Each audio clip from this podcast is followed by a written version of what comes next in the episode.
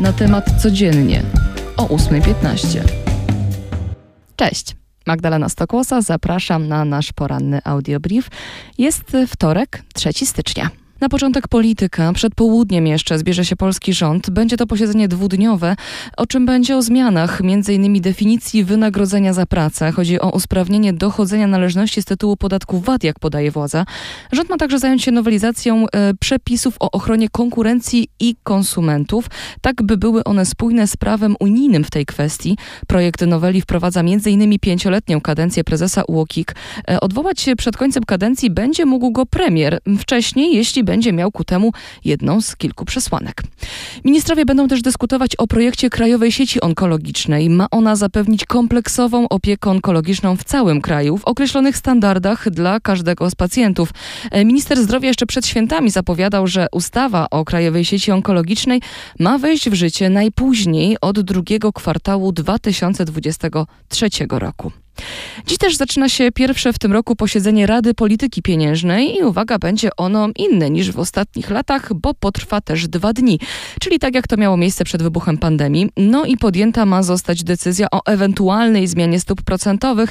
Ekonomiści takowej nie prognozują. Rada nie zdecydowała się na zmianę stóp procentowych w żadnym z trzech ostatnich miesięcy zeszłego roku. Ostatnia podwyżka była we wrześniu i obecnie są one na poziomie 6,75%.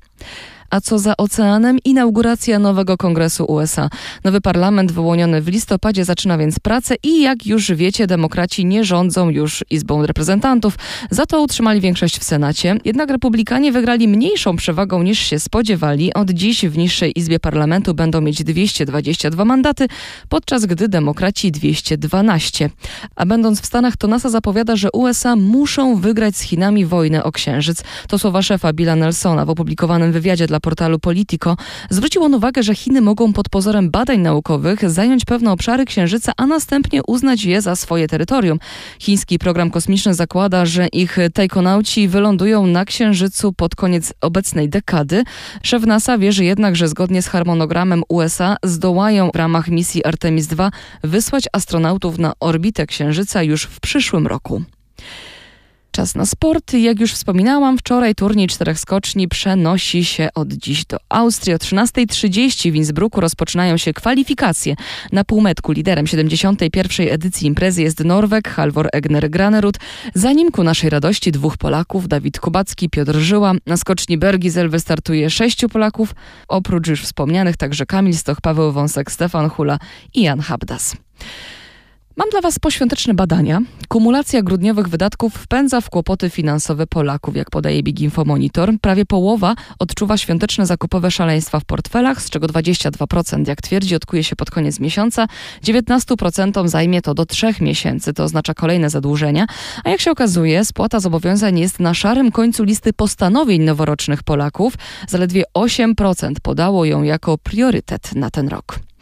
Mam też taką ciekawostkę dla Was, jak już niejako przy podsumowaniach jesteśmy. W zeszłym roku odkryto 146 nowych gatunków zwierząt, roślin i grzybów. Odkryć dokonano na sześciu kontynentach w wodach trzech oceanów. I to na przykład 30 mrówek, 14 ślimaków morskich, dwa pająki, 7 ryb czy 3 ćmy.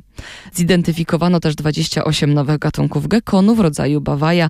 Zamieszkują one Nową Kaledonię na Oceanie Spokojnym.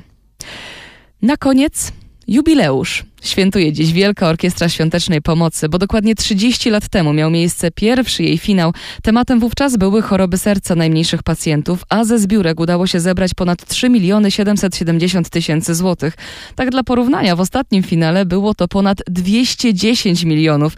Tegoroczny finał będzie 29 stycznia pod hasłem Chcemy wygrać z Sepsą, gramy dla wszystkich małych i dużych.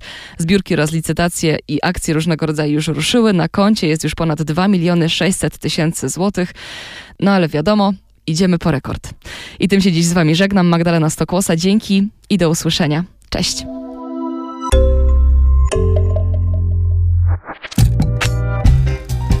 Na temat codziennie o 8.15.